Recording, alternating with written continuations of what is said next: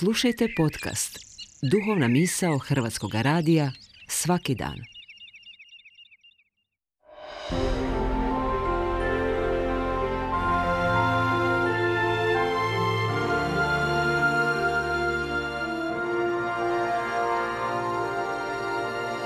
Duhovna misao. Urednica je Blaženka Jančić.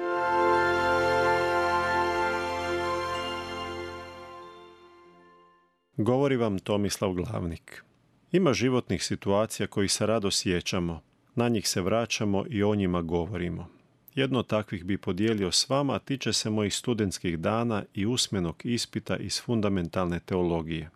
Ispit kao ispit, a bilo ih je dosta, nije ugodan za studenta jer se traži da se pokaže ne samo znanje, već i shvaćanje naučenoga. Optimalno je da kako da naučeno i shvaćeno možemo primijeniti u životu i u poslovima i zaduženjima koji su nam kasnije povjereni.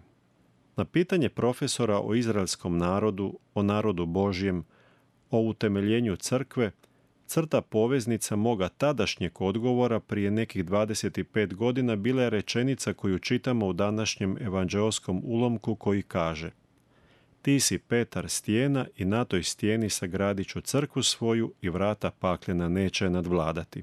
Profesorovo pitanje bilo je vrlo jednostavno. Kolega, recite tko je utemeljio crkvu? Za mene formulacija pitanja bila prejednostavna za jednostavan odgovor koji je trebao kratko jasno zvučati Isus Krist. No tada sam pomislio da sigurno nešto stoji iza tog profesorova pitanja i nisam direktno odgovorio, već sam se osvrnuo baš na analizu i usporedbe s 16. glavom Mateva evanđelja.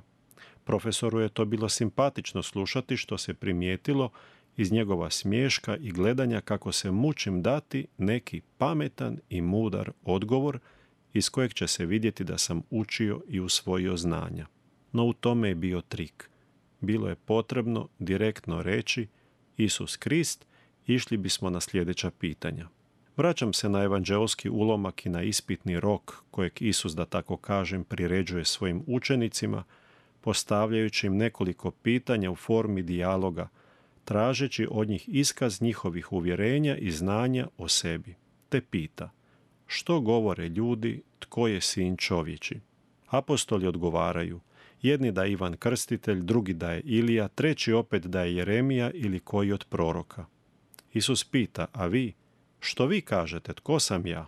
U ovom pitanju leži bit istine za svakog vjernika koji ne može prosipati ishitrene priče ili tuđa mišljenja. Već se sam treba odrediti prema jasnom pitanju u kojem se traži jasan odgovor. Tko je za tebe Isus Krist? Što on za tebe predstavlja? Kako se on prepoznaje u tvom životu, tvojim postupcima, dijelima i odnosima prema drugim ljudima? Kako smo mnogi i koliko god nas ima, svaki od nas imat će drugačiji odgovor koji proizlazi iz osobnog odnosa i doživljaja Isusa Krista. To je ljepota jedinstvenosti svakog od nas kao osobe.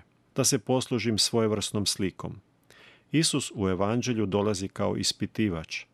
Zemlja na kojoj živimo jest učionica – Život je okvir u kojem pokazujemo i primjenjujemo usvojeno znanje koje smo naučili i dijelima svjedočimo o Isusu Kristu u kojeg vjerujemo i koji živi u našim mislima, riječima i dijelima. Tako dajemo pravo svjedočanstvo o bogočovjeku Isusu Kristu. Spomenuo sam da je optimalna situacija kad naučeno možemo primijeniti. To nam želim svima. Da bez da nas netko pita tko je za tebe Isus Krist, možemo samo reći pogledaj moj život. On je Isus Krist koji u meni živi, koji me nadahnjuje i ohrabruje. On je meni sve. Tako je bilo i apostolu Petru. Petar je za svoj odgovor dobio ocjenu odličan.